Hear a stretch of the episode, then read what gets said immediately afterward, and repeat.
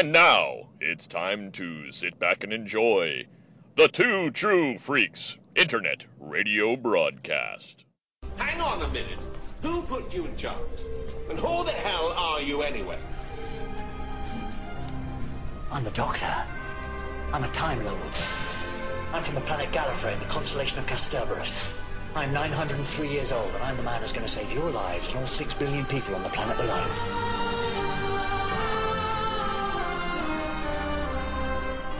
You got a problem with that? No. In that case, hello, Z.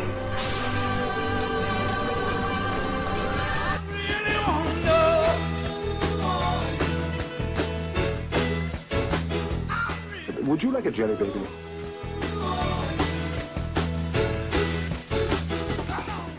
My Sarah Jane.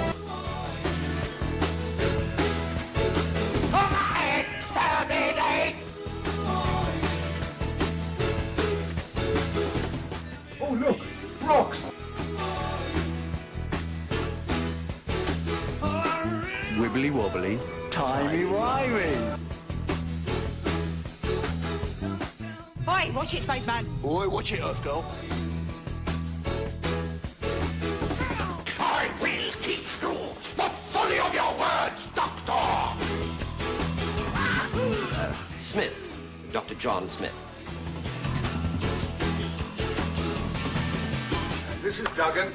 He's a detective who's been kind enough to catch me. You always were an optimist, weren't you? Thank you for the compliment. Hello. Mate in six moves, Master.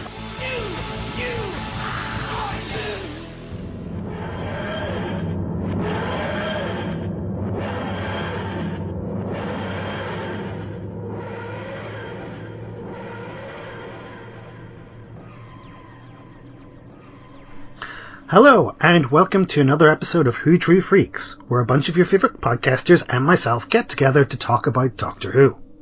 I am Dave Walker, and joining me today we have the pleasure of not only Chris Tyler, but also Blaine Dowler, he of What Blaine Says from Listen to the Prophets. Hello, guys. Hello? Is, is, is that what the, the thing's called in Listen to the Prophets? Is it, is, is that the right thing? Yeah, that's what they're they're calling it. So on my end, it's just emails about every episode because I've watched the whole series and they haven't recorded the whole series. So Eh, getting in early to make sure. Oh, they'll they'll get there. Yeah. They'll Yep. get there. They're working their way through. They're doing good work. But yes, today we are going to be talking about the finale of the 10th season of the recent Doctor Who, World Enough in Time, and The Doctor Falls. But first we should probably chat about what essentially we talked about on the last episode, except it was speculation last time. So the new Doctor's been announced. Yes. And if I if I had have gotten that out maybe a week or uh, you know a week after we recorded it, it would have been you know on point and on time. Instead, it's after the fact, and all of the speculation is just hilarious. Um, so That's it quite all right because what happened sort of doesn't matter. What actually happened kind of blew everybody's minds anyway. yeah I I had no clue they were going to announce it until the morning of it when they said, "Oh yeah, we're going to be announcing the new Doctor Who after the tennis matches." When when did they decide this? Why is this the first I'm hearing about it? What's going on? So yes, new Doctor Who number thirteen is Jodie Whittaker. I do not know her from anything really. I have watched every episode of Broadchurch, and she is a fantastic actress. Uh, so I saw her face pop up, and I was like, "Oh, this is really interesting."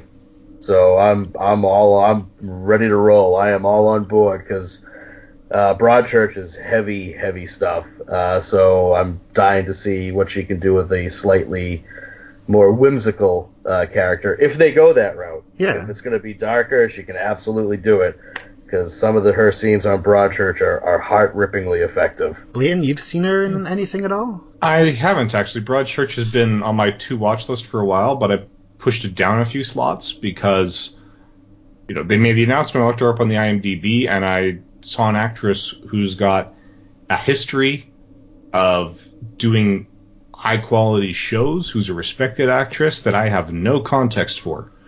So I'm going to try to avoid anything she's in. Ah. So I'm going in with a clean slate and no expectations for her. That's Yeah. not bad either. That's pretty much the way I'm going in. I think the one actor who I had the most context for was Christopher Eccleston. Um, I kind of knew Peter Capaldi from the thick of it, but I've never really watched the thick of it, so I had no clue about him. It's basically just like the same as the other doctors. Though I am finding it a little bit hilarious that she's currently in a TV show over here at the minute where she's playing someone pretending to be a doctor. I think that's what the gist of it is. Yeah, yeah I heard about that too. I was going. Di- is, is this is this why she was picked? Just so that they could have this little kind of in joke with themselves? Well, the, cl- the clear connection is Broadchurch's uh, Chibnall's joint. Ah. Um, so I'm sure he's comfortable working with her. Uh, and I'm sure it was, uh, you know, the middle finger to all the people that's like, you can't have a female doctor. Um, and I, I was just, you know, I'm just, ple- I'm pleased by it, uh, personally, just because, like I said, I, I had seen her, her stuff on Broadchurch. So I really just want to see what she does as the doctor. I'm still surprised that people were surprised that it was going to be a female doctor. I mean, They've been kind of leading up to it the last couple of seasons. just Pretty with much. stuff that they've dropped. Oh, especially the episodes we're about to talk about. There's oh yes, if you saw those and were still surprised, it's like, were you not paying attention? yeah, They they, were warming us up to it and preparing us for the reveal. Yep. they they could have just flat out said, "Hey, I'm going to be a woman next time," and people would still be annoyed. But they were they were leading up to it essentially for the entirety of Capaldi's run. They were planning to do this because that's when they introduced Missy. Even before that, when they did, when they brought uh, the uh, oh god, now I'm totally blanking on his name. The the Night of the Doctor, when they brought uh, him back, uh, when the Sisterhood of Karn says, "What do you want to be? Man, woman, young, old." So they even they even had it going even earlier than that. Yeah, the Paul McGann doctor there. The McGann, Jesus, I couldn't believe this. Yeah. No, that was right before the 50th, but they they even dropped in a thing when uh, Tennant regenerated into Matt Smith, Yeah, and he had the long, well, Oh, bangs the in girl, North America, yeah. fringe in Britain. And he sees the fringe, he's like, "Am I a girl now?" And felt the rest of his body and said, "Nope, still a guy." But Still clearly, at ginger. that stage, the the possibility was there. yeah. I think I've always thought the possibility was there, but I think kind of defining that they were definitely going to go that way kind of only started solidifying after um, they confirmed it was a possibility with uh, what was it the was it wife of the doctor uh, the Neil Gaiman episode where they're in the weird kind of place where the TARDIS becomes a person Oh right, yeah, And- It becomes Idris. yeah Yeah. and one of the um, other Time Lords had been there and had previously been a woman, or was currently a woman, and they found his or her arm. I can't remember which way round it was. it's been a while since I watched that one. Yeah, Yeah, I mean, there's also uh, Curse of the Fatal Death, written by Steven Moffat, in which Rowan Atkinson's Doctor eventually regenerates into, you know, Hugh Grant at one point, and eventually into Andie MacDowell. was it not Joanna Lumley? Yes, Joanna Lumley. I stand corrected. I was gonna say, I, you, I don't think they would have got a Yankee for that part, right? Yeah. Yeah. Uh, that would be a little odd. I mean, they, they did allow the Master to go American, you know, Eric Roberts, Eric Roberts. my favorite. Yeah, but that was also when it. it was a joint Fox production. I know. So I think if they could have, if they could have had the the Doctor be American in that production, they would have. Uh, more than likely, yes. Uh, but you know, lots of planets have an America, right? no, they don't. They have a North. Oh, They don't okay. have an America. I, I- I'm not entirely sure how that works, accent wise. well, how it works is uh, an American spacecraft have to be there earlier to leave behind just one random book that an entire civilization decides to base itself on. Oh I thought that dear. was Star Trek. A couple of Star Trek. Yeah, I'm, I'm flashing back to the the one with the uh, what is it, Declaration of Independence and the whole kind of um, gangster world. Little piece of the action. different- Yep. Yeah, gangster world was fun. Oh yeah. Yes. Uh. I've, I've got five star gangster Spock and gangster Kirk in Star Trek timelines. But this is not no consoles for old men. This is Who True Freaks. Wait, although I need to get to recording one of those soon because I've I, I've built a computer. It, it it's got many many more games on it now. It's it's great. It's distracting but great. You didn't program in any any AI, right? No. Uh, Okay, good. I, I haven't programmed in quite a while, but yeah, it's All right. it's yeah. If I could program stuff for it, I would, but I, I don't have that much free time. I'm just saying, you know, keep the evil AI down. Well, it's not. It's not always evil. It's just, in most cases, Misunderstood. it's it, it just turns into evil. You know. Yeah, yeah. The main thing is you just don't want to help approach singularity. Hmm. Speaking of which, Yeah, that's very very good segue. Which, apparently, because of a present my sister bought my dad, I'm going to be using at some point. In case you're wondering, we're going on a Segway tour. All right. Yeah, just throw that in there for fun. All right. But as you were saying, Yes. Uh, that leads us nicely into the episode, uh, episodes, World Enough and Time and the Doctor Falls. So, The World Enough and Time and the Doctor Falls aired on the 24th of June and the 1st of July 2017. It starred Peter Capaldi as the 12th Doctor, Pearl Mackie as Bill Potts, Matt Lucas as Nardole, Michelle Gomez as Missy, John Simm as the Master, Oliver Lansley as George, uh, Paul Brightwell as the surgeon, Alison Linnett as the nurse, Nicholas Briggs as the voice of the Cyberman, Samantha Spiro as Hazran, Brina Shann as Alit, Rosie Boore as Gazron, Simon Coombs as Rex Hill, Stephanie Hyam as Heather. It is two episodes, so we have a lot more cast in this. Uh, both episodes were directed by Rachel Talalay, uh, both written by Steven Moffat, produced by Peter Bennett, and executive produced by Steven Moffat and Brian Minchin. In the cold open, the Doctor emerges from the TARDIS onto a snowscape and collapses, beginning to regenerate. Earlier, the Doctor proposed to test Missy's atonement by having her, alongside Bill and Nardole, answer a distress call. They arrive via the TARDIS on a giant colony ship reversing away from a black hole. They are held at gunpoint by the solitary pilot George, who demands to know which of them is human, fearing creatures that are arriving by the lift. Bill admits to being human and George shoots her. Humanoid figures wearing cloth masks and hospital gowns take Bill's body away, claiming they can restore her. Right before the lifts depart, the doctor telepathically tells Bill to wait for him. The doctor, Missy, and Nardole learn from George that two days previously, some of the human bridge crew had gone down to the lower levels of the ship to start the engine reversal, but they never returned. George claims the ship had only 50 people two days ago, but Nardole shows that there are actually thousands of life forms below. They are the descendants of the crew, and, due to the time dilation from the black hole, time moves faster at the ship's lower levels than at the bridge, and a year has already passed for Bill. The Doctor incapacitates George, and, along with Missy and Nardole, departs below in a lift. Bill awakens in a hospital, where she finds that she has been fitted with a mechanical device that serves as her replacement heart.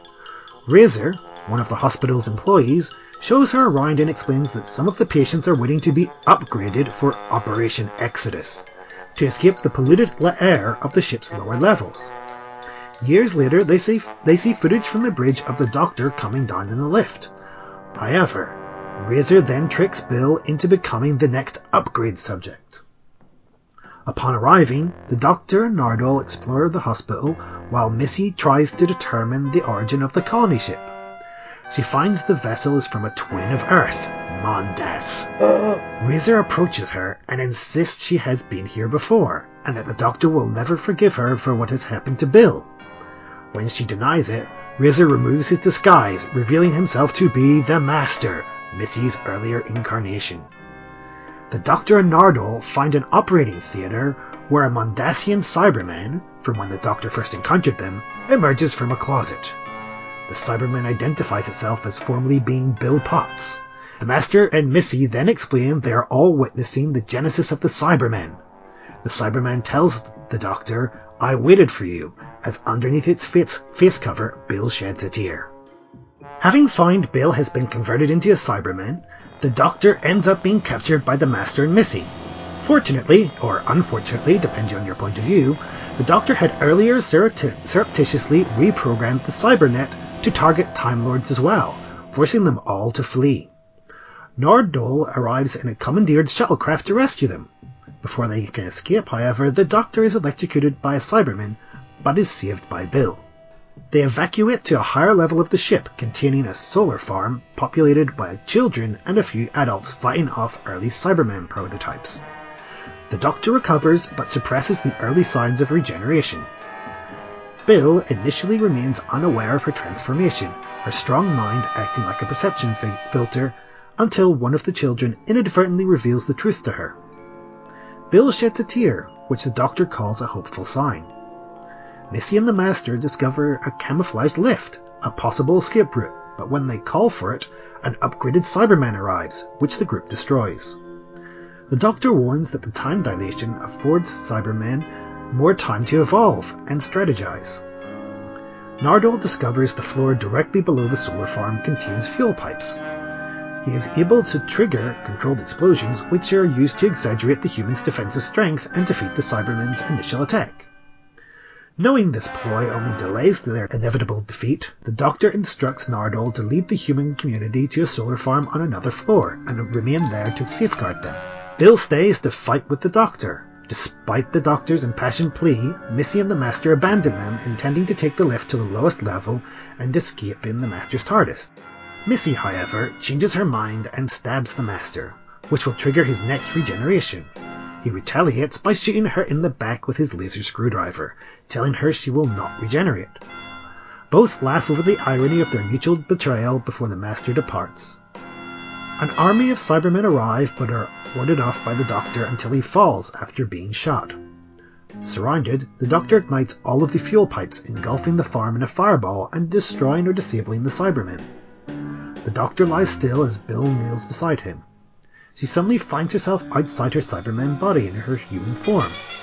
Heather, the girl from the pilot, appears, having found Bill through her tears. She saves Bill by transforming her into an entity like herself. They leave the Doctor inside his TARDIS, and Heather invites Bill to explore the universe with her. Bill sheds tears for the Doctor before leaving her with Heather. The TARDIS then arrives in a snowy landscape, and the Doctor awakens, briefly dazed and confused. Refusing to keep continually changing, he emerges and seemingly stops his regeneration. Within, the cloister bell sounds an alarm as the Doctor encounters his original incarnation. The end.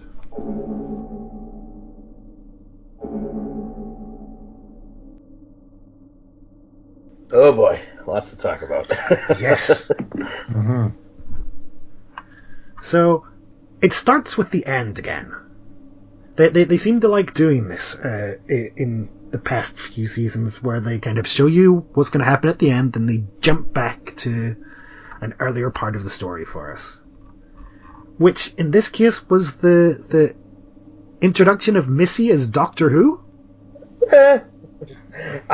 What what did you yeah. think of that?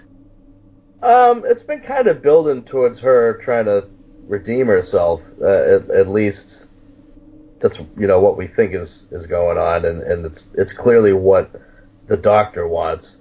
Um, and they just they play it pretty straight. You know, it's we don't get the the doctor for a little bit. It's just her, and it's her taking the piss out of the whole the whole uh, flow of the show. Anyway, I mean, she's commenting on all of the tropes of the show. Yeah, which I I thought it was cute. Uh, a little on the nose, but at this point, if you're if you've been watching the show, it's it's nice to have a chuckle about it. Hmm. Um, but uh, it's it's played pretty well. I mean, that I, I can't remember Michelle Gomez's portrayal of Missy is, is always a delight to watch. So uh, I just I just went with it, you know. Yeah, I have to say that is one of the disappointing things about these episodes is that it looks like it's the last time we're going to see Missy. Uh, hopefully, hopefully not. Uh, well, yeah. wibbly wobbly, timey wimey. You never know. Liam, what do you think of what happened at the start?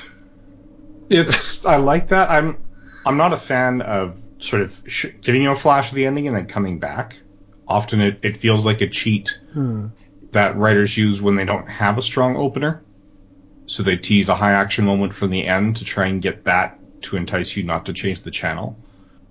But then we had that Missy opening, which I think was strong enough to open it. They didn't need Yeah. to tease the regeneration. I think they Yeah. could have just gone right with Missy Hmm. and kept that as a greater surprise. Yeah, they they did kind of spoil a couple of surprises in this, which you know, it, I don't know if they could have kept it secret. Um, the master in particular. Yeah, that got that got leaked, right? Because I'm watching the episode and I'm going, I thought this was a multi-master story, and then the, his reveal happens, and I'm like, how? Why did they spoil that? That was great. Yeah, because it was actually, I think it was the uh, coming up this season at the end of the pilot when they were showing the footage where we see not just the Master, but the Mondasian Cybermen. Yeah, And that was the only teaser I saw at the end of any episodes. It was like, oh man, I didn't want to know they were coming, so I started skipping the the previews at the end of each episode. but by the time I get to the the two part series finale or season finale, it's like, okay, well I guess they're coming now. yeah. Uh, I think the poster for it also kind of gives it away. The poster's kind of nice though, but It's nice, but that's what you shouldn't have released that until after the episode, because I had. I, I John Simms in this, right? Yeah. And it was so it was him under the makeup yeah, actually playing Razor. I'm like, what? That's a that would- that I would would I would have been bull if I was him because that's a really great performance he did as a completely different character. Yeah, the thing I loved about that entire thing is that when I watch the old ones and I see someone in pretty not quite right makeup, you can tell it's someone under makeup. I go, it's gonna be a master episode. And if I get spoiled that it's gonna be a master episode beforehand, it's just disappointing. I love Yeah. going, that guy's the master! He's gonna take the mask off and be the master! It's gonna be great! And it was. He actually finally got to play the master I think he wanted to. Cause the, the, the master we've seen him play before was not the running around in disguises and, you know, No, having, having, well, what looks like creepy fun with Bill and just torturing her for the better part of a decade.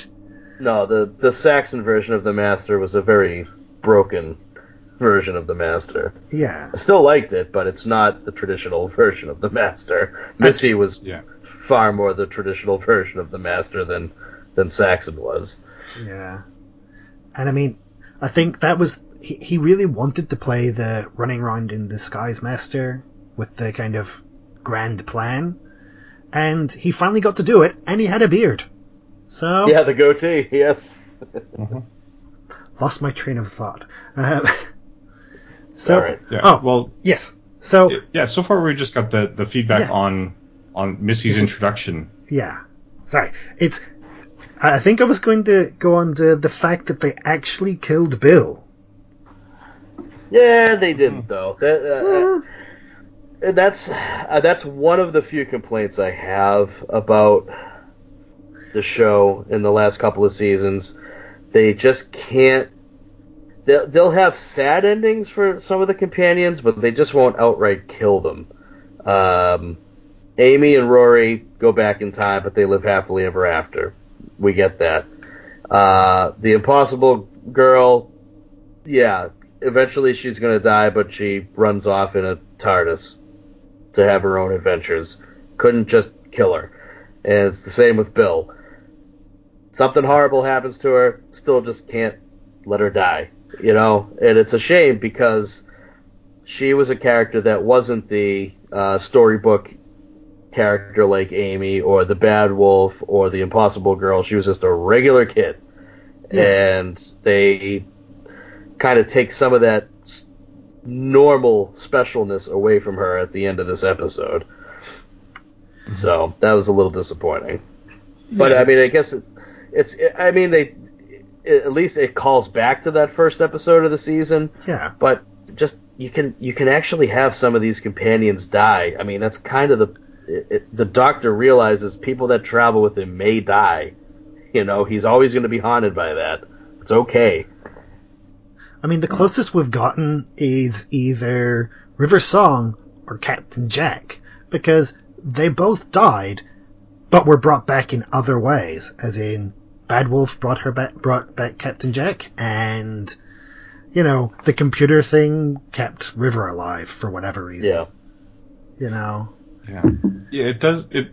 I I agree with Chris that it felt like it kind of cheapened Bill's path a bit to have Heather reappear and say, I could put you back exactly the way you were if you want. It's just atoms.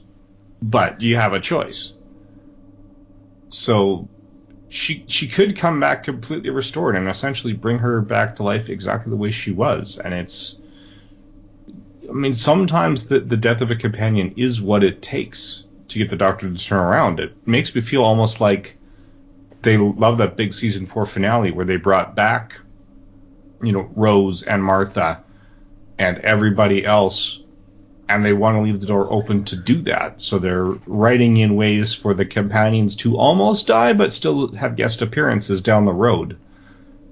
Whereas, you know, looking back at classic Who, I mean, look at Erdrick. He found his own, or not Erdrick, sorry, Adric, Hmm. finally fell into his own when he died in that noble sacrifice. The fact that he was not coming back is what made Earthshock and Adric's character actually finally gel and come together. Sometimes you need that motivator. And for the amount of danger that the Doctor and his companions are exposed to, the Doctor has now died more often than his companions, which makes sense because he's the star. He was the one that regenerates. Uh, there's proportionally too few casualties for the stories they're telling, I Mhm. think. Has anyone really properly died since Edric? Because I, I, don't know that they have. I, I, I don't remember anyone kind of dying and staying that way. Um, well, there's the only ones I remember that basically fell in the story. There was the first Doctor's companion, and then there was Adric. Hmm. Um, they they wrote off the Brigadier, but that was just Yeah. because the you know the performer died, and it wasn't it wasn't story basis. It's just oh he died of natural causes when the Doctor wasn't there. Yeah. I can't think of anyone who's who's actually stayed dead currently. And, yeah, actually, now that you think about it, uh, sorry, now that you bring it up, the Brigadier is a Cyberman now, isn't he? That was earlier Yes. in the Last the season. Capaldi run. Oh, Yeah. Yeah. so everybody lives. Great. Fla- flashing back to the, the season one again. Um, yeah. Uh, really wish I'd labeled these better. um, so we have them flashing back after Bill gets shot again. So they kind of flash back to the start of the story, then flash back to earlier before the start of the story, and then they come back to the middle of the story. Uh, just just all around Bill getting shot. Um, I like I kind of like that they focused it on Bill, but did they need to jump around as much with that?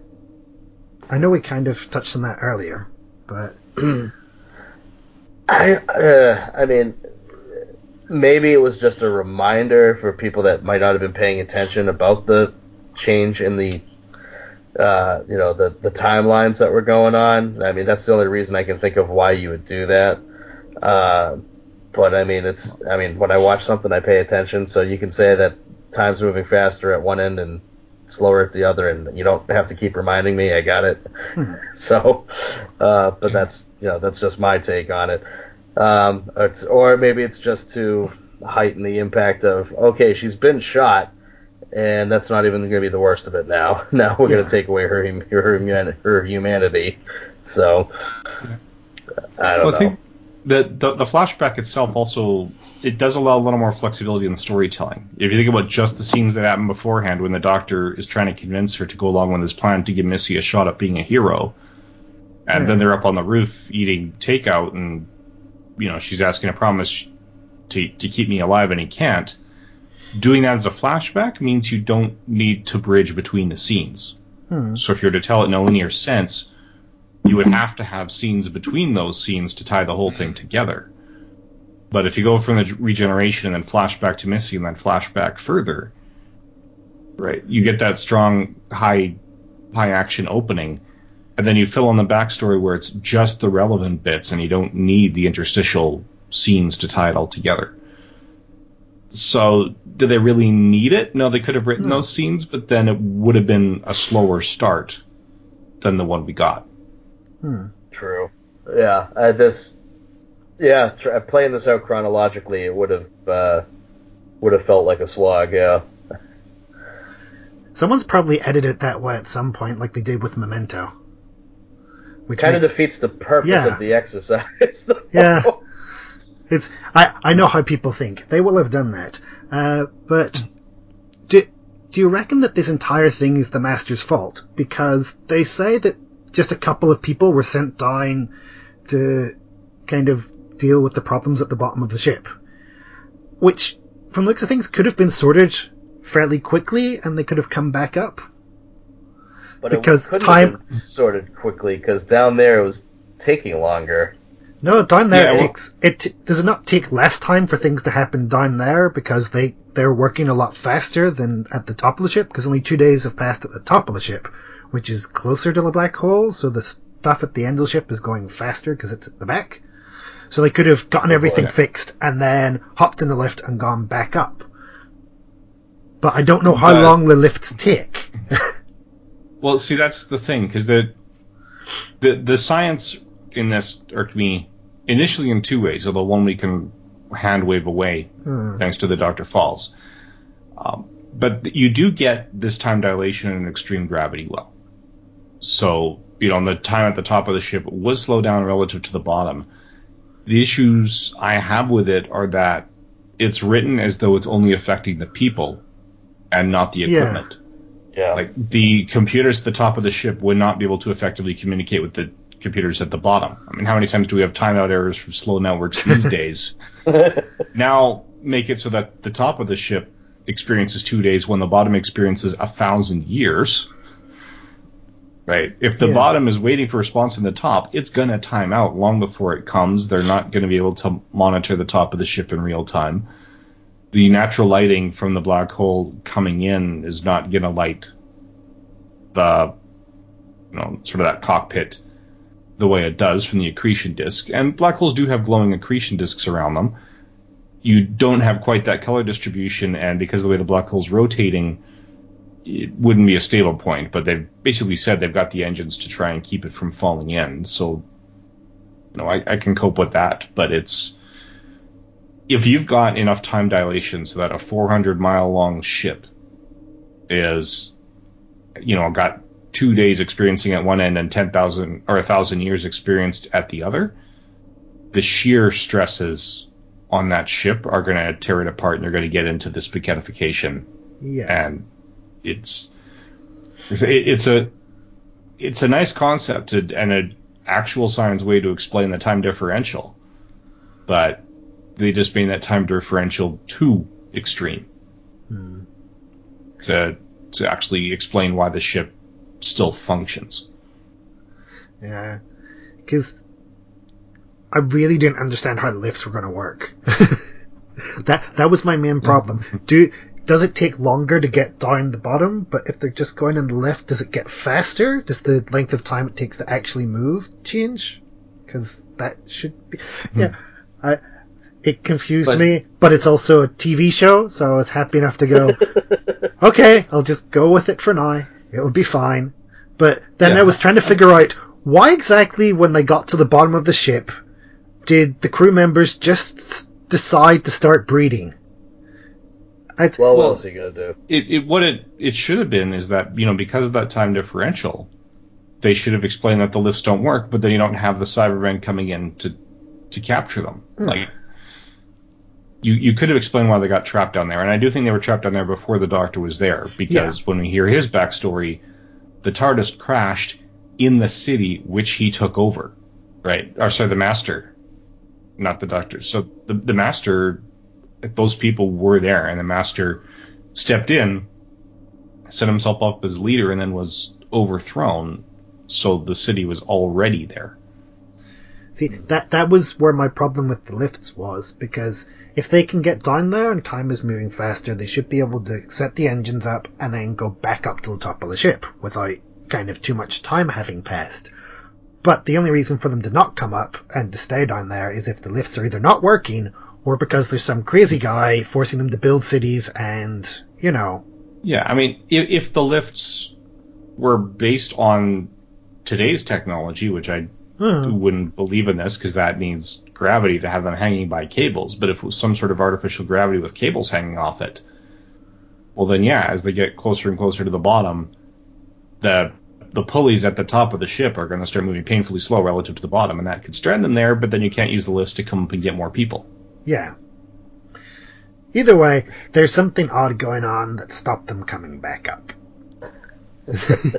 Yeah. So, how, how long do you reckon the Master was in charge down there? A couple of hundred years? Is, is, do you reckon he's responsible for the air getting polluted? Just through through his machinations? I don't. I don't know. I don't know what you can infer from from the episode about why that layer of the ship is what it is, other than the fact that clearly the bottom of the ship, or the relative bottom of the ship, is where the mechanical stuff in the Hmm. engine rooms are. I mean, other than the fact that we don't know when that ship was built, we don't know if it's running on some sort of fossil fuel or something else that has pollutants in it. Ah, I don't know. It's that's just way too sciencey a question for me right now. Uh, I guess that does make sense.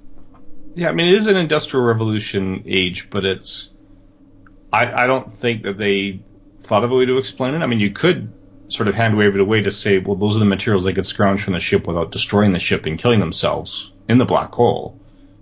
Because the society there could have known exactly what was going on, right? They could have passed that down from Yeah. generation to generation.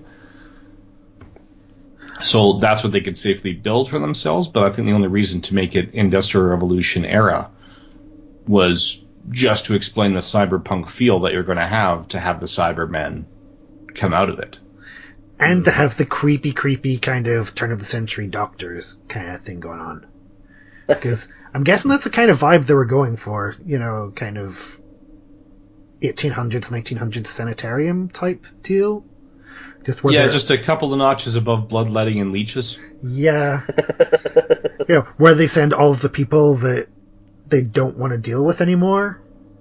Because the, the creepiest, the creepiest thing they had in this was the button that the people kept pressing to say Yeah, that they were in kill me. pain, and the mm-hmm. volume control was how they dealt with it. I, yeah. It's that's fairly dark, but considering considering who was running about as the janitor, you know, it kind kind of makes sense.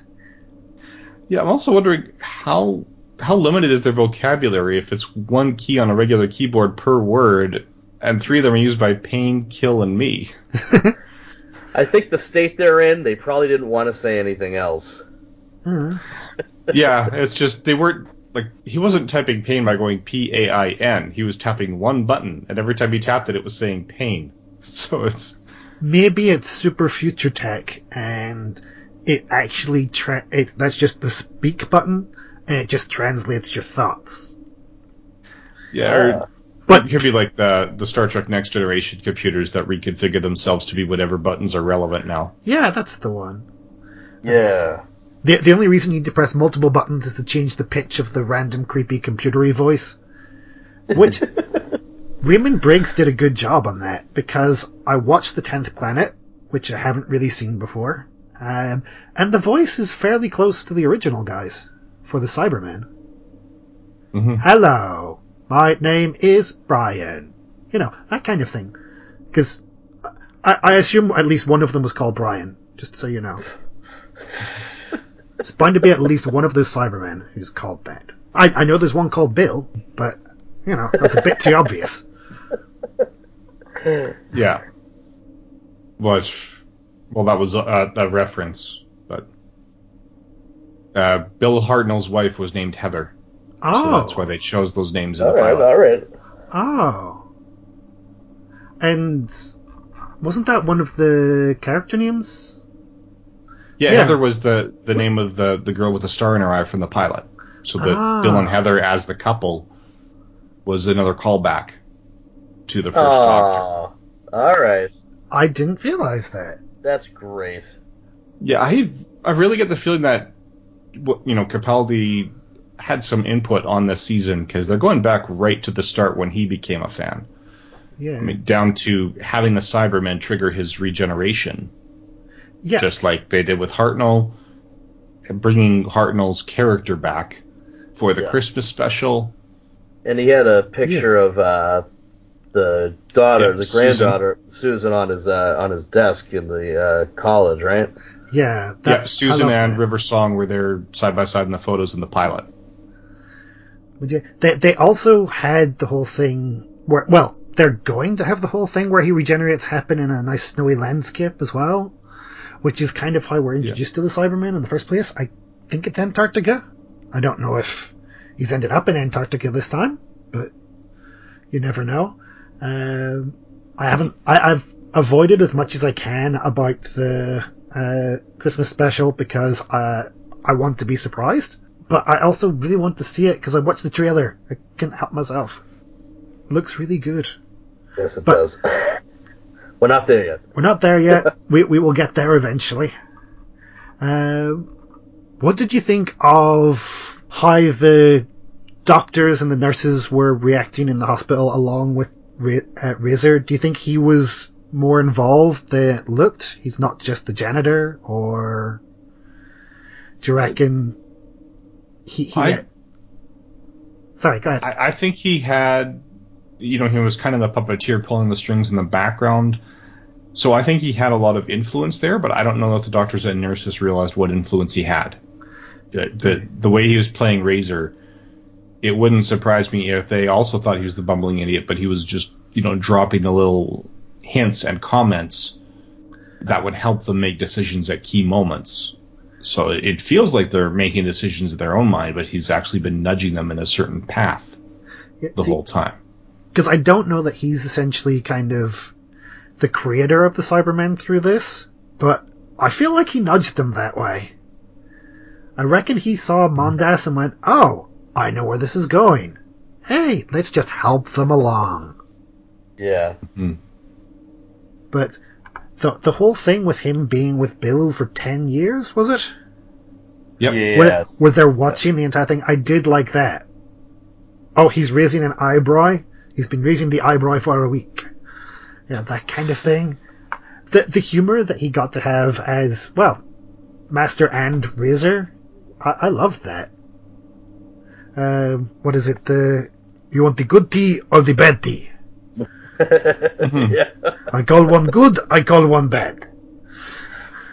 Yeah, good positive outlook will help you with the horrors to come. Mostly the tea.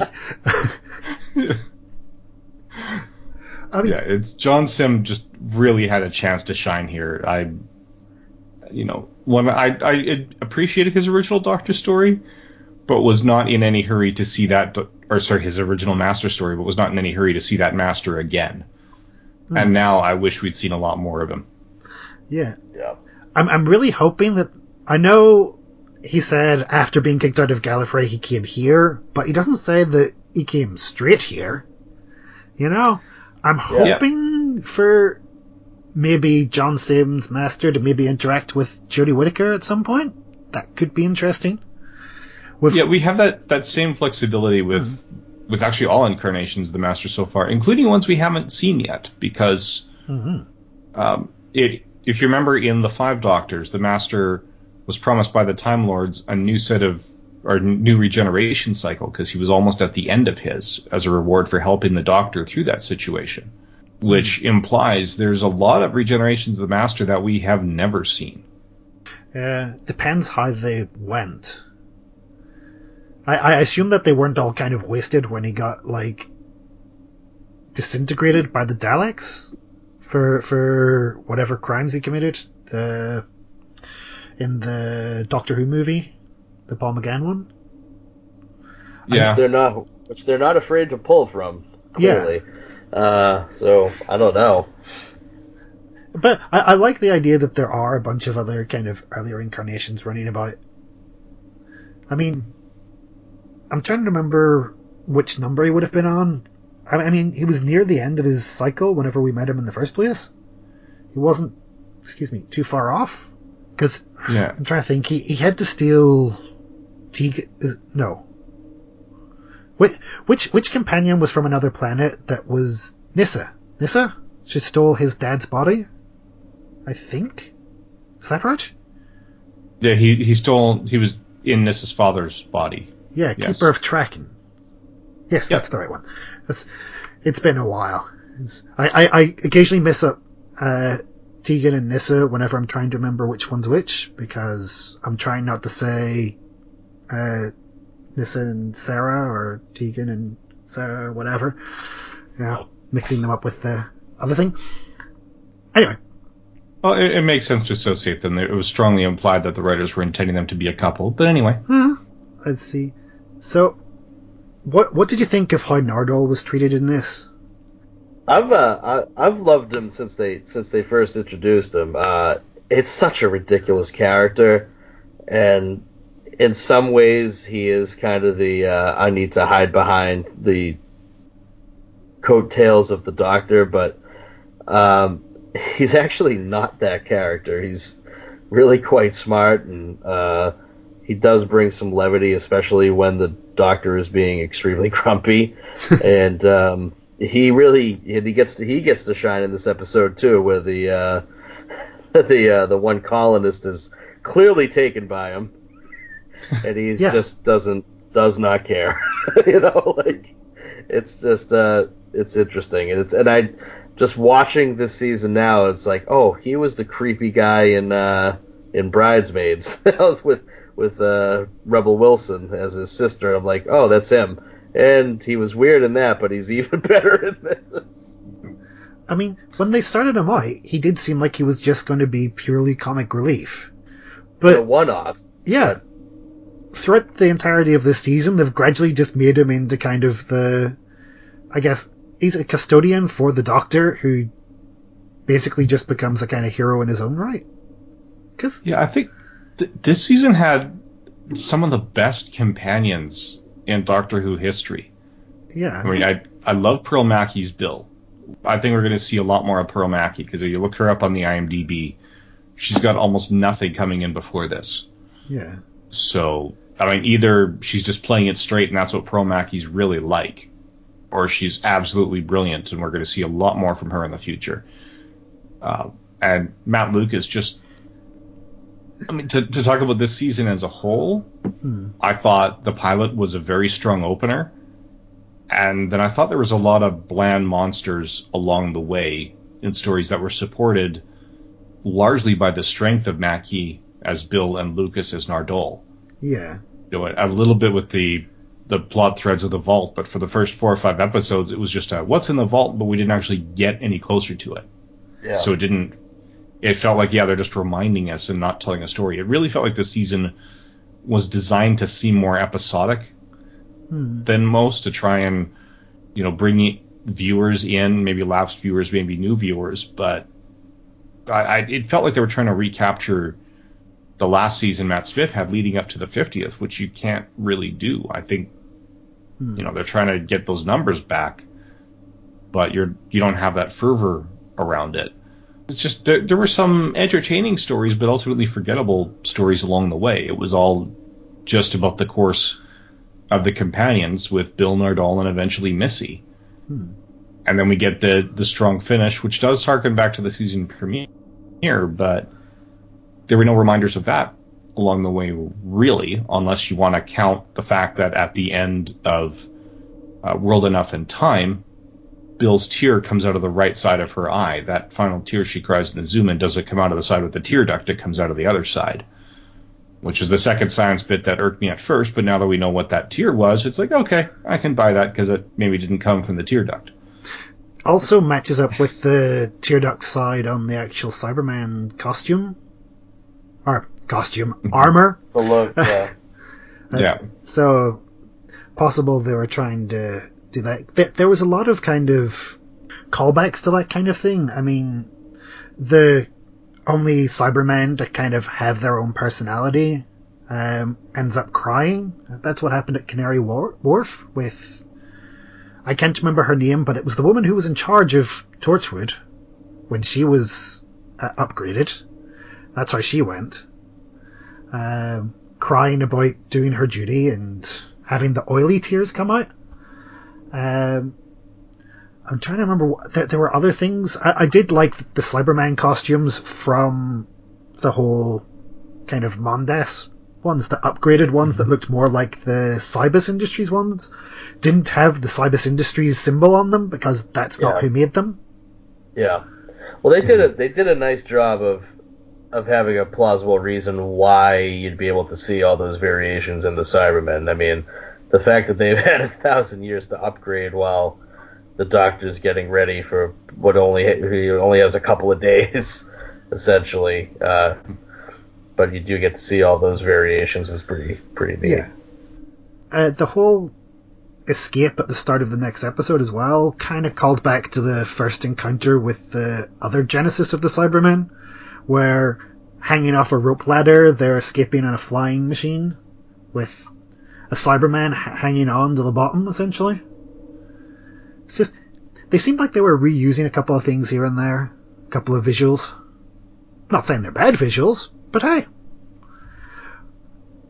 Well, any show that's been on for this long, you're gonna you're gonna repeat yourself a little bit, Yeah. and you call it an homage. Yeah, and it's that I did like that scene, you know, Yeah. where where the master and Missy are going. Well, really, any requests? Yeah. it's like you know, do, do you want any input on how you're gonna die? And they're like, yeah, we don't know how many regenerations you have left, so we don't want to throw it over the side of the building because we'll just be up and down the stairs all night. the, the interactions between Simm and you know Michelle Gomez, they were great. Yes. Slightly creepy at points, but is it creepy? I no, mean, no, it's not. It's, it's- to- I totally thought that's where the master was gonna go. It's like, is it wrong that I want to make out with you? Like, yeah, because like, no, he is fairly narcissistic, Yeah, so that makes perfect sense. But is it creepy? But it's himself. But yeah, mm,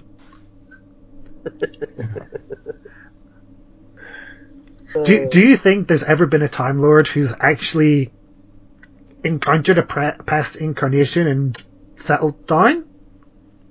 Settled down, maybe not. Fling, yes. Because they wouldn't remember because of the way the timelines work. You know, the memories don't tend to stay solidified with them unless it's really, really drastic.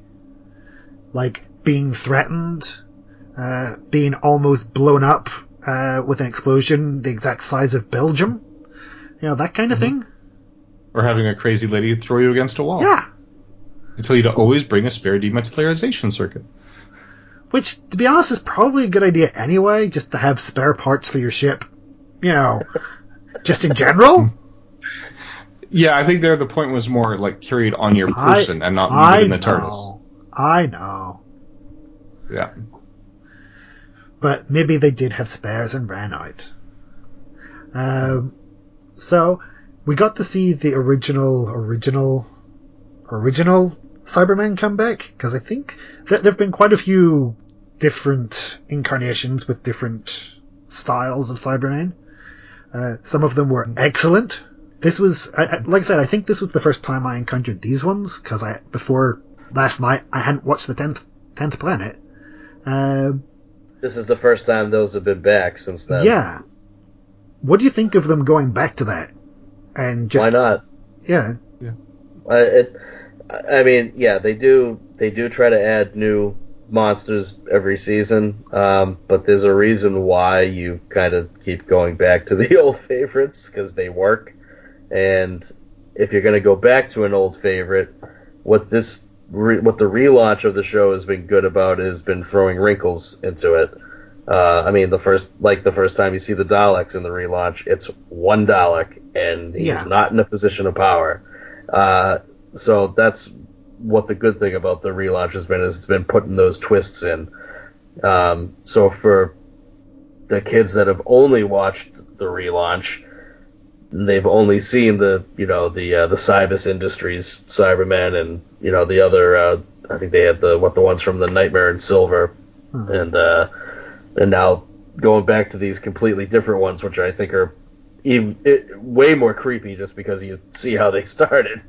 Um, yeah, it's a. I think it was a, it was a good choice. Um, why not? Why not go back to them? I mean, they used, you know, they used the Ice Warriors again in uh, good fashion this season too. So go back to the old classics if you're gonna if you're gonna use uh, stuff from the past. Just use it and put a wrinkle in it, which they've done. I mean, it's like Blaine was saying there that maybe Capaldi had a bit of an input in kind of seeing some old favourites before he went away. Yeah, I mean, if he knew it was going to be his last hurrah, I'm, you know, I'm sure he went up to Moffat and be like, "Can I have the Ice Warriors? Can I have the Mondasian Cybermen? Can I have this, this, this?" You know. Yeah. Yeah. The question is, how soon did he know that? Because I just remember earlier this year, there were three consecutive days where day one, he was giving interviews saying that he loves the part and he's going to be there until they drag him away from it, kicking and screaming. The next day, the BBC said, okay, with Chris Chibnall coming in, we want a clean slate with a new look, a new feel, new everything. And the day after that is when Peter Capaldi says, yeah, I'm stepping away. It's just a machine cranking them out. It's like, was it really his choice? Or is the BBC saying, no, we want a new slate. We want a new doctor. Thank you for your time. We appreciate it, but goodbye. Huh. I, I mean, it uh, almost feels like the BBC wanted to part with him, but they say, well, we'll spin it so that it's your choice. Because he, I think he is a great doctor. I think, yeah, New Who fans who are, you know, looking for more the, the young energy that we had with the, the Tennants of the Smiths, I see where they may not enjoy it, but as someone who's a fan of the classic series and has enjoyed stories going right back to 1963, I, I see a lot of that in Capaldi. I, I think he is. I, I don't want to completely judge a doctor until I've seen their entire story, but given how much is left with Capaldi, he's easily top three. And if I really sit down and rewatch and think, pick it out, he may end up being my favorite Doctor. Ooh, I, he's he definitely has been great. Yeah, he's definitely in my top two of the of the relaunch. Yeah, I've enjoyed pretty much everything with him as the Doctor, just not necessarily every story with him as the Doctor. Yeah. Yeah, there have been some. Like I said, I mean, uh, this season had a lot of lackluster monsters in episodes. Some of it just felt like buying time to do episodic storytelling Hmm. after how heavily serialized things were before. I mean, that I appreciate the fact that they kept the vault thread going. It would have been nice to have a reminder of Heather before she comes out as the Deus Ex Machina, Huh. just to keep Bill from actually dying here. Yeah. Right. Some hint, even if it was just, you know, not quite to the, the level of subtlety of having Bad Wolf in the graffiti through all of season one. but it would have been nice if, you know, to have them walk by puddles and stuff during the course of the season and have Heather's face just kind of appear watching them and then disappear again. So that we know Heather's keeping track. Well, maybe maybe she is. Maybe we just haven't noticed. Maybe there's flashes of her in reflections here and there, and she's been watching the entire time. I don't know that I've seen that, Yeah. but you never know. Oh, some uber nerd like us would have picked that out already. Yeah, it, they could have made it subtle enough that I would missed it. They wouldn't have made it subtle enough that all the Doctor Who Facebook groups I'm in would have missed it and not had screen captures going, "Oh my God, look!" Yeah. I, and I'm pretty sure there are some people who do watch it frame by frame. By frame. I will quote William Shatner on Saturday Night Live. Get a life. It's it's the kind of thing where if they managed to keep it hidden for a certain length of time, they would probably reveal it after about a month or two. So to say, "Hey, we showed this the entire way through, and you didn't see it. Aren't we great?" Yeah. So, Uh, what did you think of how Bill was as a Cyberman and how they kind of dealt with that? Because I thought it was a brilliant idea having her essentially perception filter herself so that we could have Pearl Mackie acting and not just being Nicholas Briggs in a robot costume wandering around. Yeah, yeah, I agree. That was uh, uh, that was a fantastic thought and choice to to keep it not just as Pearl Mackie for our sakes, but I'm sure that also helps with the budget in an episode that's straining the budget to not have to put her in makeup every time. Yeah. Hmm. And it's uh, because then you can do the, the great thing of you can have the, the reaction of, you know, her realizing that she is not what she thinks she is. And you can play that. And uh, it's great.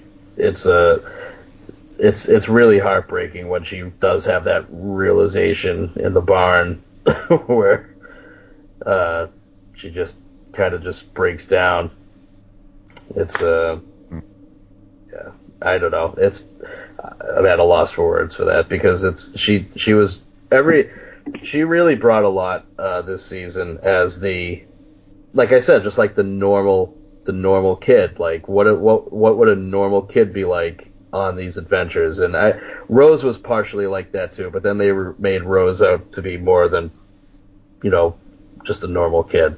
This really was just here's a somebody in college has kind of a normal normal life. Not exactly, you know, her mother is dead and she's got some issues, but mm-hmm. just take this this normal person on on these adventures and see what happens and we get to see what happens. Her worldview is broadened, but at the same time, she also has to deal with the consequences of it. And this episode is dealing with the consequences of traveling with the doctor. Yep. And it's not what she wanted, even though the doctor's even the doctor straight up tells her, you know, he can't always protect her.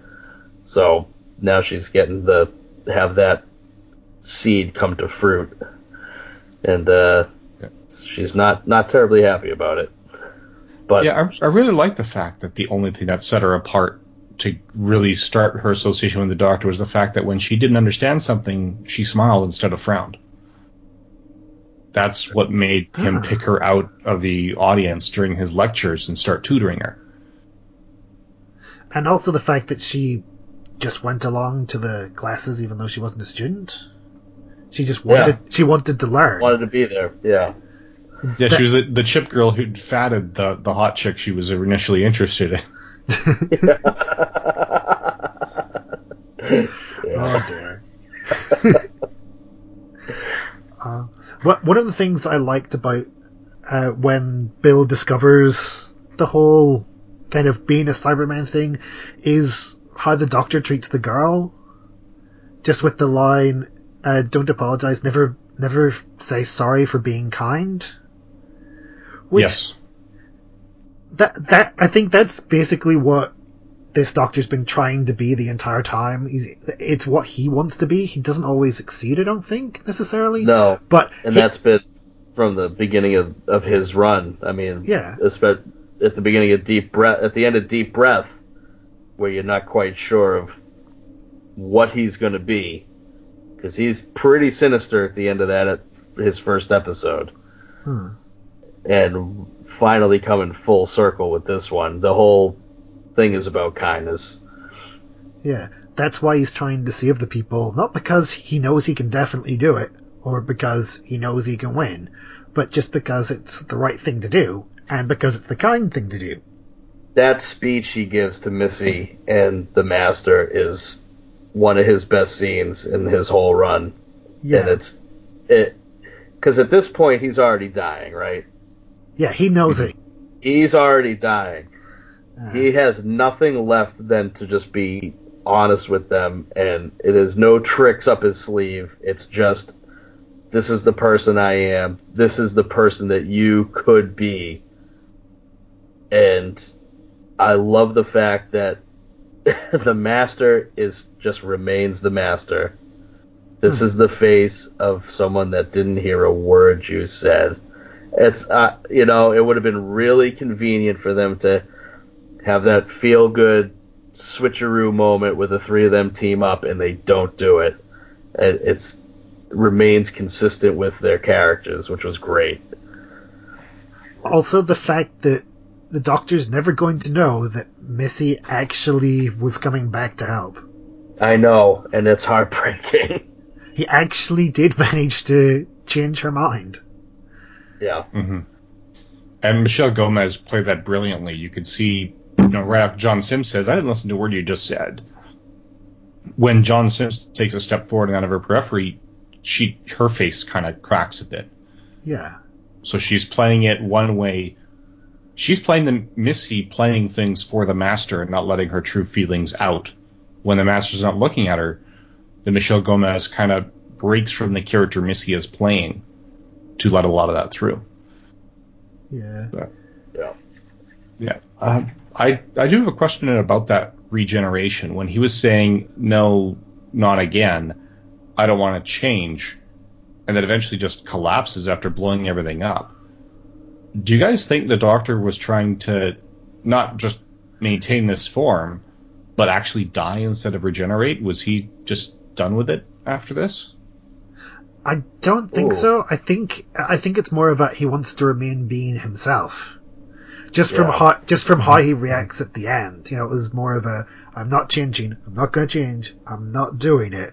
Yeah, Yeah, was- I think there's 'cause- I think there's too much self preservation Yeah. in him to want to die. Because if he dies, then he can't help people anymore. Um, and I think that's his greatest goal is to just continue helping people. But it's one of those things that imagine if every three or four years you were a completely different person. What does that do to your psyche? You know, Mhm. I, I imagine it would be maddening, and so it's it's. I think it's completely understandable that he would get to a certain point after dying eleven or twelve times to say, "I don't want to do this anymore. Hmm. It hurts, and I and I can't. I don't want to have to start over." Yeah, it's the first time I watched it. I read it as just trying to prevent the regeneration, but the second time through, seeing how long he was dead without regenerating, I'm wondering, like, you know, if if they they hadn't come in, right? If Heather hadn't intervened, would that have just been the end and his desire to stay as the Capaldi version and prevent regeneration just ended up in his death, accidental or otherwise? Yeah, it may be that he had to get back to the TARDIS, you know, having held it off for so long. Because the Doctor originally kept saying he had to get back to the TARDIS in the 10th planet, and that's when he changed, when he finally got back there. So maybe if he puts it off for a little too long, the only way he can actually kind of complete the process kind of safely is to be back home. Hmm. You know, maybe there's something in the TARDIS that helps him. Maybe just the TARDIS chooses to help him. And I'm reckoning that's why the TARDIS has taken him where he's gone for the Christmas special because he needed someone to kind of talk him into changing. Someone who has half an Ah. idea. Yeah, I, I expect that uh, the the Christmas special is going to help him accept the change, kind of like how the moment helped the War Doctor see a future he needed to see in Day of the Doctor. I, I think the TARDIS does have a similar plan for him. Do you reckon the TARDIS is like an omnipotent presence that knows everything and just happens to know where the Doctor's needed all the time? Or Yeah. is it just having fun and just kind of like spinning things on random and hoping for the best? Well, there is the line from the Doctor's wife that we spoke about Hmm. earlier, that episode where Idris, you know, the Doctor says, "Well, you didn't always take me where I wanted to go." And the personified TARDIS in Idris responds, "Yeah, but I always took you where you needed to be." Yeah. Yeah. And the Doctor goes, "Yeah, yeah, you did." Yeah. So clearly, I, I think the Doctor, at the very least, the Doctor can kind of aim the TARDIS, but the TARDIS has the ability to, to skew a little bit off of that target to, to hit something in that vicinity where the Doctor's needed. Uh, because you can't always aim when you desperately, desperately need to aim. Like, in this one, it would have been really helpful to hop in the TARDIS and just travel down to the lower floors. Just to kind of collect Mhm. everyone, but that's not going to happen. Because, was it the gravity dilation that was throwing them off? I think yeah, that's so. what he said. This close to a, a black hole, you can't control it, and that that I will totally accept. That makes a lot more sense than why they don't use the TARDIS in so many others. If you go back to the yeah. the classic era, there, there's a few seasons there where it's just, oh, and the bad guys captured the TARDIS, so we can't use it. Yeah. It's Yeah. just, how did they get on the bridge in the first place then? But that's beside the point. Yeah. Well, the bridge the bridge was at the opposite end, right? That wasn't being The, affected. the bridge was the end closest to the, the black hole, so Yeah. it's the more extreme, Oh. and that because the mm. black hole slows time down, it doesn't speed time up. Right, right. Okay. because they're reversing away from the black hole, which means unless Yeah. their ship is really odd and the engines are next to the cockpit, you know, it's just Yeah, so if, if they wanted to keep it totally consistent, the Doctor's, ta- Doctor's TARDIS would have materialized somewhere in the general vicinity of the Master's TARDIS, and then they would have spoiled the end reveal in a completely different way. Although the chameleon circuit in the Master's TARDIS works, so they may not have known that's what they were looking at. That's true. what do you reckon it changed into this time? In that In society. that society, oh boy. Uh, a telephone pole? no, too. Well, I was gonna say too Yeah. small, but I guess that really doesn't matter. Nope. Uh, Well, it, it, it's, it should be big enough to have a door to walk through, because the doorway seems to be normal proportions. It, in, seen. in this series. The Yeah. classic series it wasn't. The doors inside the TARDIS were huge compared to the exterior. Yeah. But the the master would have issues coming out of a telephone pole. It, I've seen him go in and out of columns, and I'm never sure if the column's big enough. Go, but there's not even a door on that. How did you get into there? oh man, I'm trying to. Th- what What would somebody in a in a nascent industrial society not want to go near? Maybe it uh. materialized looking like an outhouse that hadn't been cleaned in a decade. And out, yeah, something like that, or yeah, because I was gonna say like coal processing plant, but no, people would want to work there. Plus, Uh, the outhouse, if you're desperate enough, you know. You'll go. Yeah, that's true. Yeah. Oh man. Then again, it could just look like a crappy outhouse, but you're not going to get in unless you have the key. So uh, yeah, It could There just look go. like a tool shed that's very well locked or something. tool shed I'm works. sticking with I'm sticking with outhouse. I like that idea better. Yeah, but then I guess just that would be what time under relative dimension in space. What would the U be?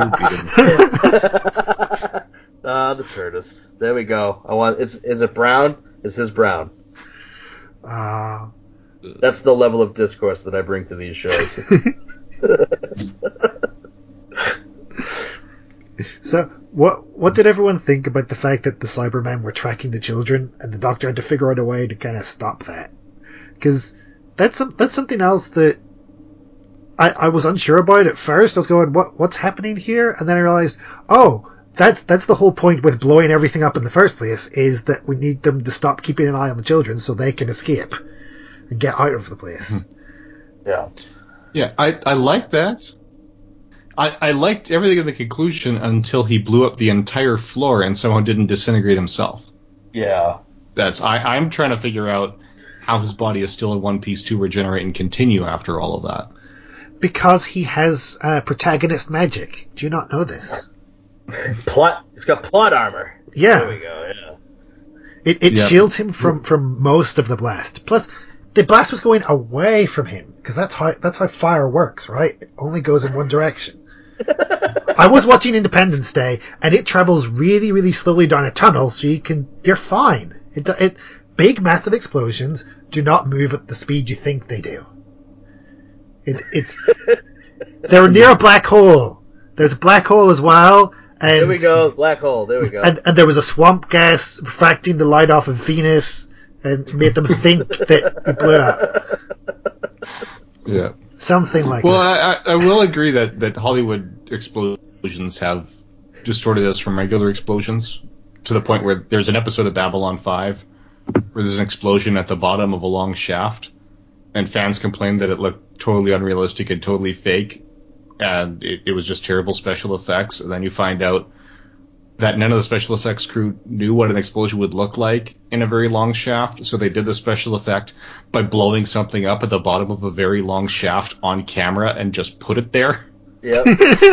so, so that was just like they just filmed it and used the actual footage of blowing something up at the end of a very long shaft. and people are like, that looks fake. It's like, no, you know what? That that's one time when they actually did blow something up and have under you exactly watched Babylon conditions. Five? It's not about the effects. No. Oh God.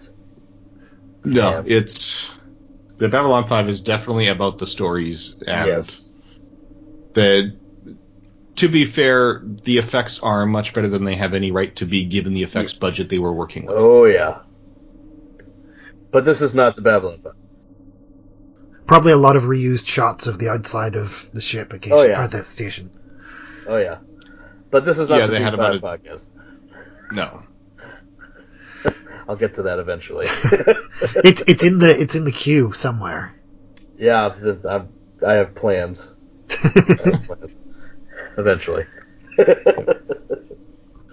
Ah, yes. No, the uh, the action scenes where where the Doctor is getting to run around and trigger the explosions. It's uh, that was fun. I I, I, I know the, the the Doctor is not an action action guy usually.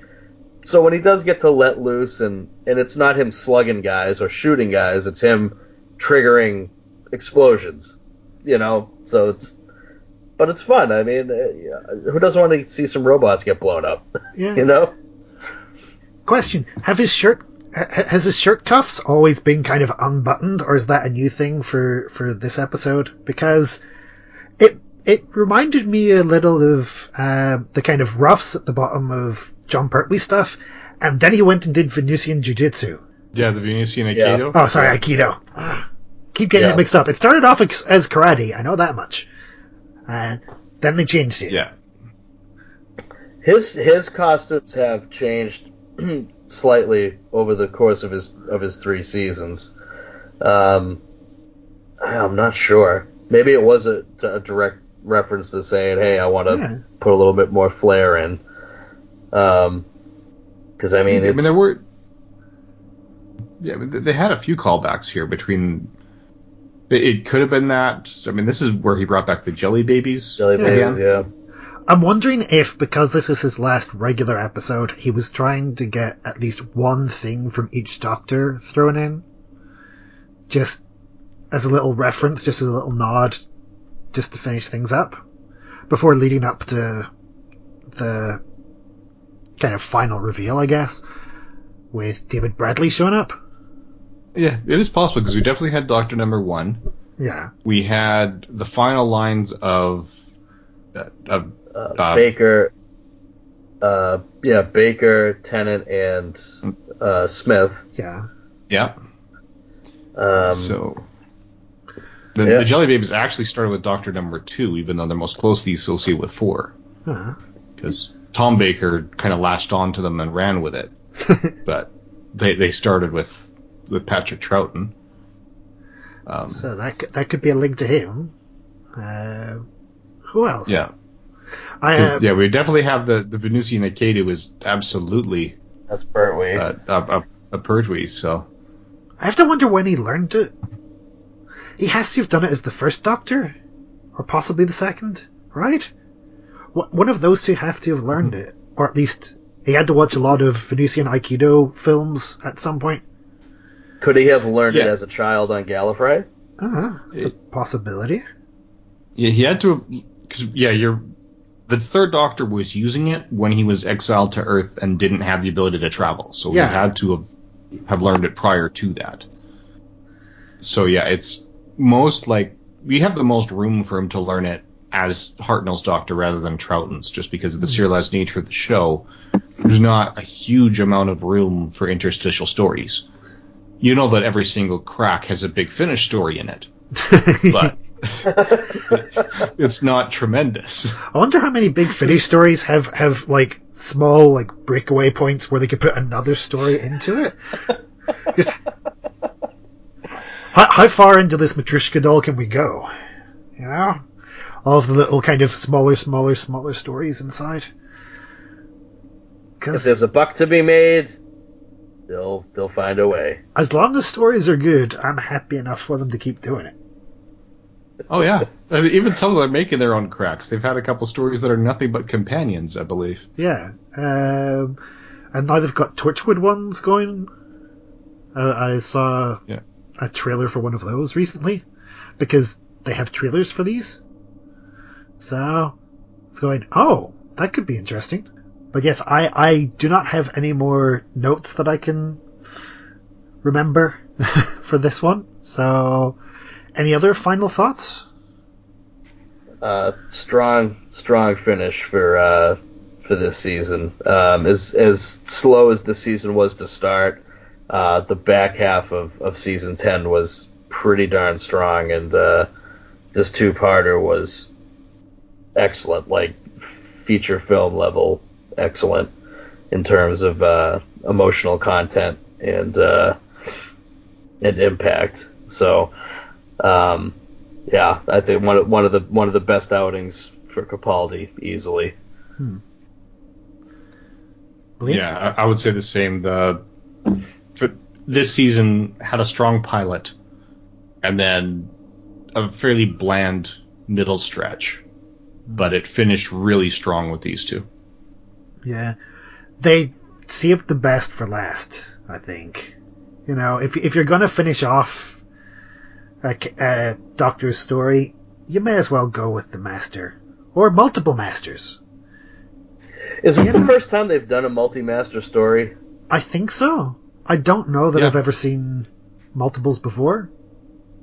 Because the original was a sudden pa- uh, suddenly passed away in a car crash. You know, uh, Roger Delgado. Uh, so they wouldn't have had a chance to bring him back for anything, and they didn't really have a proper master for quite a while Mm. between the kind of next one and then it's Eric Roberts because I think it was the weird, uh, kind of crispy version. It looked like. Yeah, it didn't have a really a body, right? Yeah. Mhm. So, yeah, this is this must be the first one. I'm looking forward to the five masters at some point. Maybe they'll do one of Oh, Eric Roberts has to be in there. those. that, I, I like the Eric Roberts Snake Eyes version. Come on. it would be a way to go. Uh, hopefully, they'll go that way at some point. Yeah, it would be a way to go. Yeah. I am the I am the lone Eric Roberts defender. but I, hey, Well, you know, I'm. I wouldn't say I'm an Eric Roberts defender, but I don't bash him either. No. Um, the the issues I have with the Eric Roberts master, I cannot confidently say the issues are with Eric Roberts and not the script that they were all working from. that's well, that's kind of the biggest problem with that joint in general is the script. My biggest problem with Yeah, that, s- yeah, my biggest problem with that script is that they killed off the seventh Doctor. It still annoys me, but you know that's that's a, for a completely separate reason. You At least he got an actual on-screen send-off. yeah. Have are there any that haven't had it now? Are there any doctors? Yeah, doctors? Colin Baker. Did- Colin Baker was fired, and it was for that regeneration at the start of the uh, Sylvester McCoy era. It Yeah, was Sylvester Sylvester McCoy McCoy lying face down in a wig. but Um, technically, that was an on-screen one. the character was on Yeah. screen, but the, the actor wasn't. If we Ah. go from there, um, so we, we definitely saw Hartnell's Yeah. because that was. I, I almost wish Yeah. I could have been a fan in those days just to have that oh my god reaction because that had to be a shock. Yeah, Uh, And Troughton's, yeah, Trout Troughton just was sort able of to, to yeah, he picks his next face, but it looks pretty clear like they hadn't cast it and didn't know who he was going to be. We, like they show him three photos and say, "Who do you want to be next?" and he points to one, but the fans never see who he points to. Um, Pertwee's on screen. I think they're all on screen from that point. The only one that we didn't see initially was uh, McGann to Eccleston, Which although is they did put that to- in they have it Yeah, covered. it turns out to be yeah McGann to the to John Hurt as the War Doctor, which I was going to say worked out really well because it gave Moffat that window Yep. to do Night of the Doctor, to do War the War Doctor and the Day of the Doctor, and then we see him going into Eccleston at the end of Day of the Doctor. So now we've got the timeline. Yeah. It keeps everything straight in everyone's head, and nobody's gonna complain because nobody complains about anything on the internet. No, ever. especially not Doctor Who fans. no. That's not a, that's not a thing. no, never, never has been. So, I reckon we should probably finish up there. Um, where can we find you, Blaine? Um, I've got a number of projects running at bureau42.com, or you can just search for me, W. Blaine Dowler, and iTunes, Stitcher, whatever podcatcher you use, and it will be there. Cool. Uh, what about you, Chris? All right. Uh, uh, the Vault of Startling Monster Horror Tales of Terror on the Two True Freaks Network. I am on Weekly Heroics with Scott McGregor, where we cover the uh, current uh, superhero slash comic book based TV shows, also on the True Freaks Network. I do Cast Protection with Dave Atterbury and Jonathan Kreitz, where we cover Stranger Things and stuff tangentially related to Stranger Things, also on the True Freaks Network. And um, yeah, I occasionally pop up on uh, other stuff like uh, uh, Eat It and Beat It on the True Freaks Network. That's a food and porn podcast. Don't listen with the kids. Um, and uh, is it Jaws I pop up on? I'm all over the place. You get go to Two True Freaks, you'll find me somewhere. Cool. Yeah, that that's basically where I pop up these days. You can find me here, but also on No Consoles for Old Men with uh, Scott McGregor. And if you do feel like you want to talk to us about the show, send an email to whofreaks at gmail.com. Not whotruefreaks at gmail.com, whofreaks, because that's our, that's our current email address. And we still haven't gotten anything into it, and we're very sad. Yes, please send us something. Tell us how wrong we were about our predictions for the next Yeah. Doctor. And if you have sent stuff to the old email address, feel free to forward it on to us. Yes, please do. Even if it's a scam from a Nigerian prince. Yeah, I haven't, I haven't even got any of those. I know, it's sad. It's it's, it's fairly disappointing. I mean, Or discount Viagra ads. We'll take those too. I'm getting those fax to work now. The Nigerian print scams. what? They're coming in on the fax machine, not even I by know. the email. There's fax, this fax spam. Back once again for the Renegade Master. D4 damager. Power to the people. Back once again for the Renegade Master. D4 damage with the ill. If you shop at Amazon.com, please consider using the link at twotruefreaks.com to shop there. If you use this link to go to Amazon and then you shop, Two True Freaks gets a little cut of what you buy and it doesn't cost you anything extra. So you get to shop as usual and help out the Two True Freaks at the same time. Visit our website at twotruefreaks.com. Two True Freaks is always spelled T W O T R U E F R E A K S. You can email Two True Freaks directly at twotruefreaks at gmail.com. Two True Freaks and all of its excellent affiliates are available on iTunes, and you can choose to subscribe to either the entire network if you wish, or pick whichever individual shows you want to follow. We have so many shows to choose from, there's just bound to be one that appeals to your particular fandom. Just search Two True Freaks with an exclamation mark at the end, space, and the number two. You can find Two True Freaks on Facebook. Just search for Two True Freaks. If you've enjoyed our show, please won't you take a moment to rate us on iTunes? That helps others find the show too. Thanks for listening. And join us every Monday for new episodes of Two True Freaks.